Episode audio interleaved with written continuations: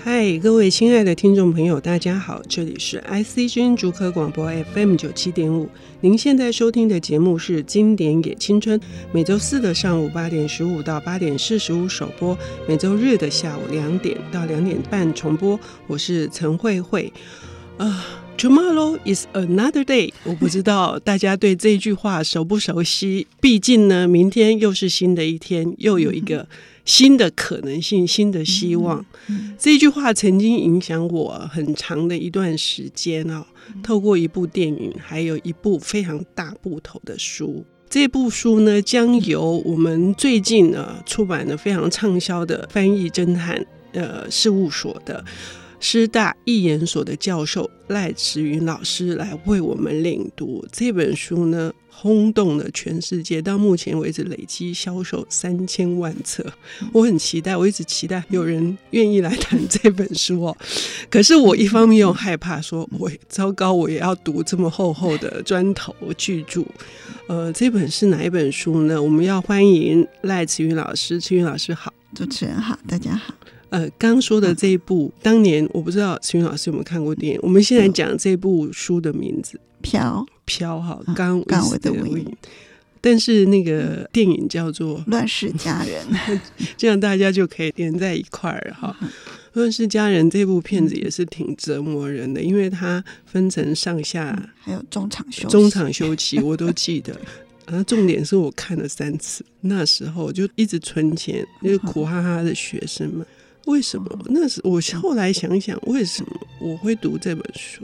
前一阵子，去年我在看日本的一个关于百年的阅读的研究，飘在很长一段时间在日本的战后，也是长达十几年是大畅销书，始终没有落到排行榜外。我想请教，就是慈云老师研究的这个一千五百多种的翻译悬案的译本，为什么选了《飘》这本书？其实一开始也是我非常喜欢这本书，是，而且我非常喜欢他的译者，嗯，是傅东华啊。那傅东华是很厉害的译者，嗯，那他翻这本书呢，其实是相得益彰啊。那他的译本呢，在台湾是主流译本，嗯，我们在戒严时期所有看到的译本呢，都是他的，嗯，不管上面写什么，都是他的译本，而且他立下的那些人名。郝思嘉、嗯、白瑞德这些人，嗯，到现在的译本都还在沿用，嗯，大家还是不敢改他的名字，嗯，虽然我们现在知道说，哦，郝思嘉其实是叫做 Scarlett O'Hara，嗯，那以现在的翻译规范是不可能翻成郝思嘉的，嗯。嗯，嗯对，那但是到现在的译本都不敢改它，嗯，其实是证明了傅东华这个译本的经典地位。嗯，台湾在很以前很长一段时间，包括连电影明星的名字都是沿用这样子的译法嘛。比如说，光是沿《乱世佳人》的郝思嘉。就是费雯丽，对，我也很长一段时间以为他姓 费，对不起来，对，真的是对不起来。但是那个刚刚慈云老师提到一个关键字是戒严时期的一个译法，就是这是老师的的专业，就是这本书里面就是在探讨这一些悬案，所谓翻译的悬案是可能没有译者名字，引用自大陆译本，为了保护作者，或者是为了。很多人受到连累嘛，哈，主要是因为戒严法的关系。嗯，戒严法里面规定说，人还活着，而且是在大陆的话，嗯、他的名字就不能出现在这边的书上。嗯，不然那就是为匪宣传。对，对对，我们曾经过那个年代，我们就在那个年代看了《乱世佳人》。OK，这部经典会呃吸引呃慈云老师，嗯、主要是哪些观念或内涵？我小时候就很喜欢这个书，到后来我自己的女儿在小学五年级的时候也看完了这个书，嗯、所以说虽然是上下两册，看起来很厚，嗯，可是她也看了两次，嗯，就表示这是一个流畅而且引人入胜，你是你是不可能你拿起来不可能放下的一本，因为它很容易读，对对，它很容易读。这个作者是玛格丽特米米契尔，他。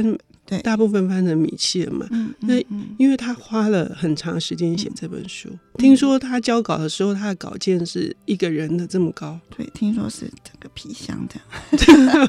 对，他写的是南北战争嗯前后，一八六一到一八六十九是一八六五左右的故事。对。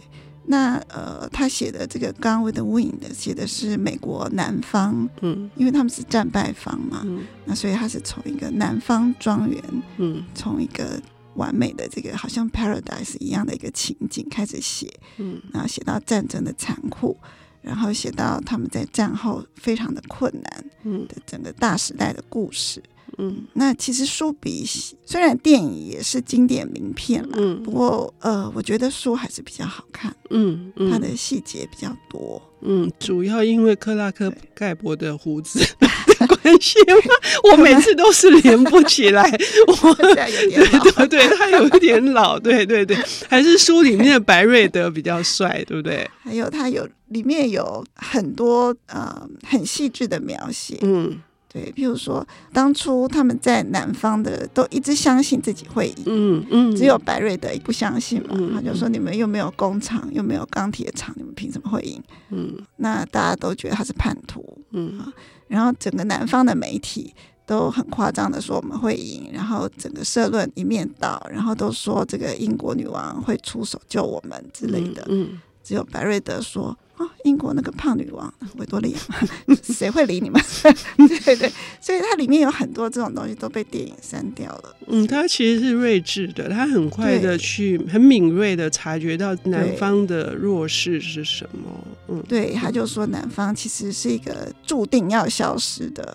你根本不可能，就是农业时代，你不可能跟工业时代的对抗。嗯，嗯，所以他其实很犀利的在讲这个世界。嗯嗯，所以不仅仅是在讨论一个南北战争是一个种族或者是性别，呃，反而性别的那个部分，就是因为战败之后，一个南方淑女哈，就是可能手无缚鸡之力，只要整天参加宴会，使唤佣人的好世家，她要变成一个很强悍的个性。他才能存活下来，是借由一个女人来写战后的困苦，是这样子。女人好像比较坚强哦。我们今天的结论是这样。那当时真的非常打动我，就好思嘉的个性很打动我，很明快。对，本来他设计的主角是媚兰啊，对，是卫斯理的太太。嗯嗯，但是后来这个书出来之后，大家都爱上了好思嘉，连作者都很错愕。那这样听子云老师讲，我好像有两个阶段。我第一个阶段很讨厌好思嘉，我是等到我可能自己也经过很多的人生的淬炼，我好像一开始是喜欢美兰。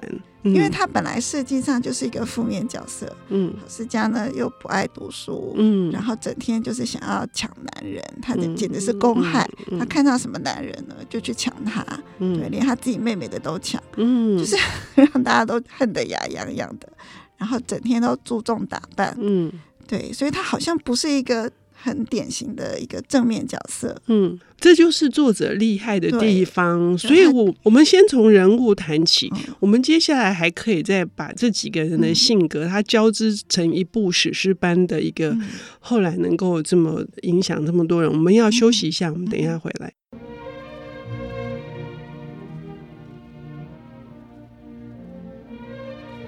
欢迎回到 IC 之音竹科广播 FM 九七点五，现在进行的节目是《经典也青春》，我是陈慧慧。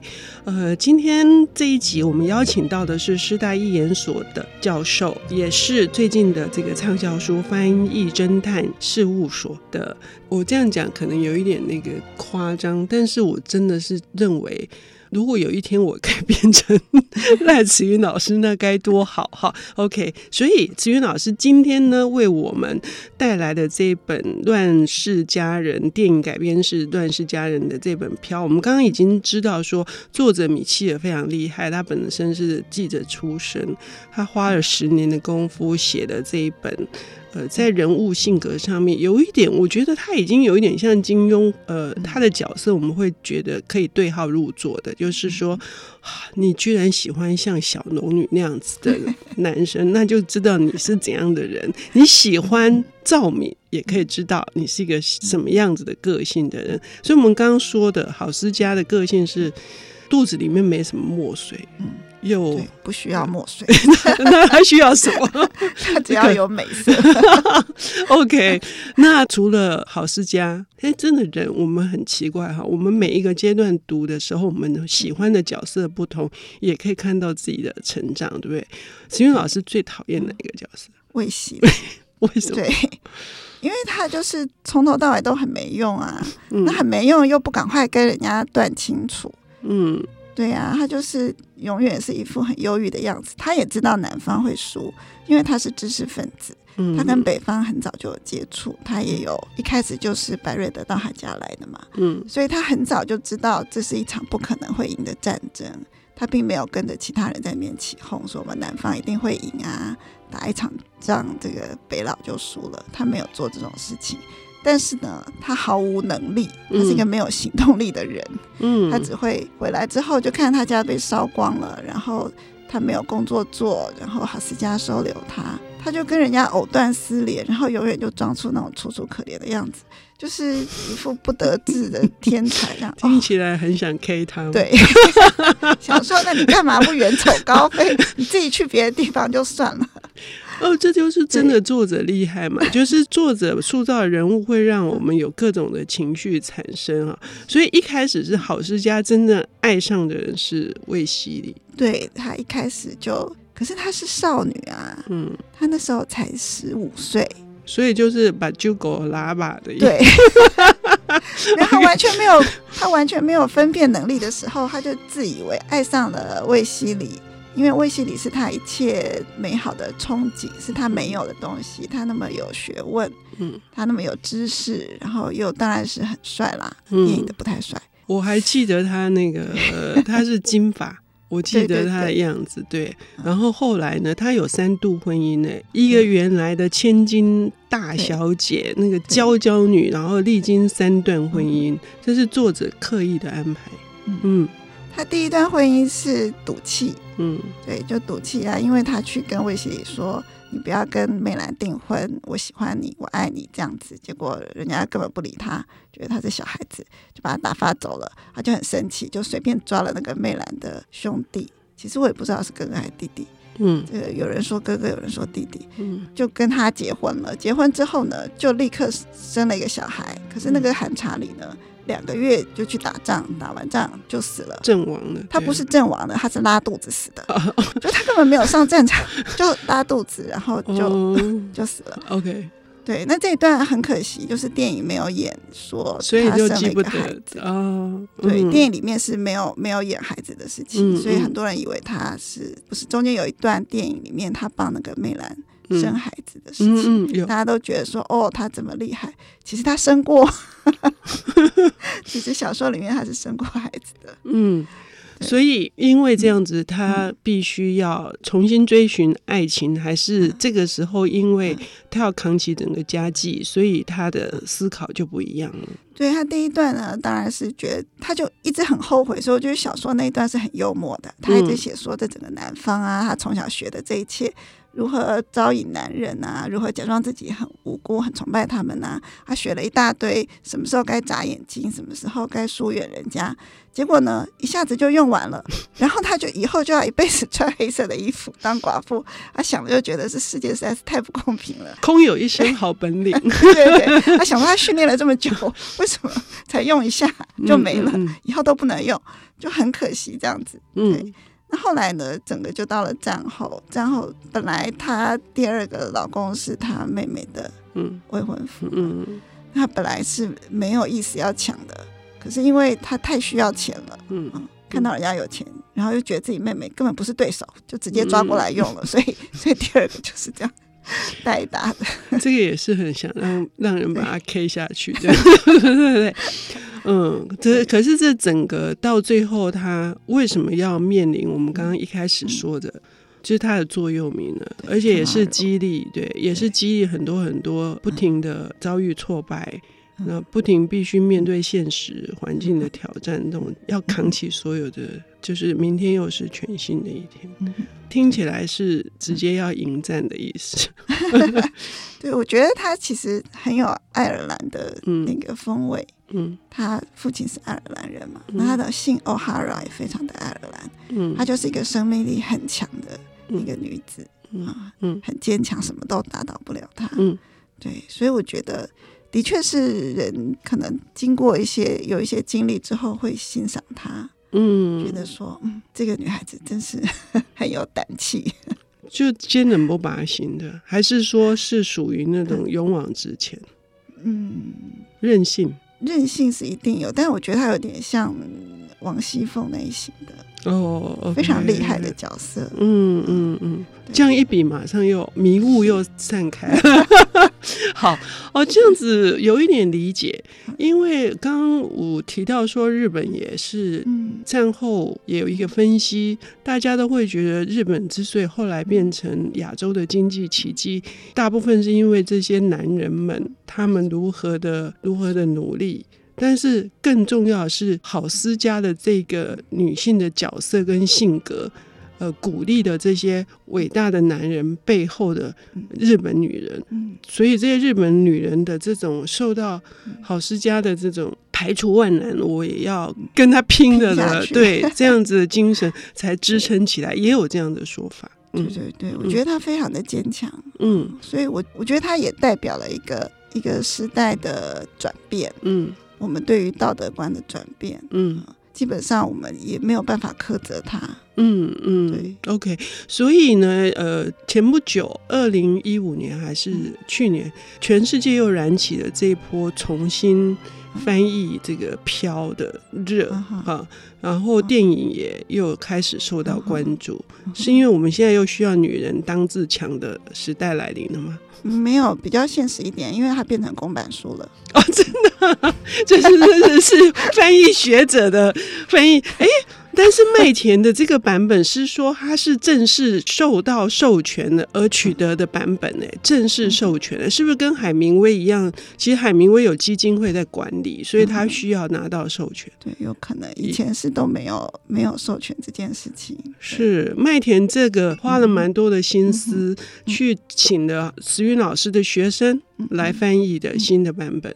但是还是沿用了原来的傅东华的人名。对，对，对，嗯嗯嗯。好，我们今天非常感谢慈云老师翻译侦探。呃，从这个文本，呃，还有从翻译的角色来看，嗯，就是翻译在时代里面可能会有一个呃不同的呃取舍。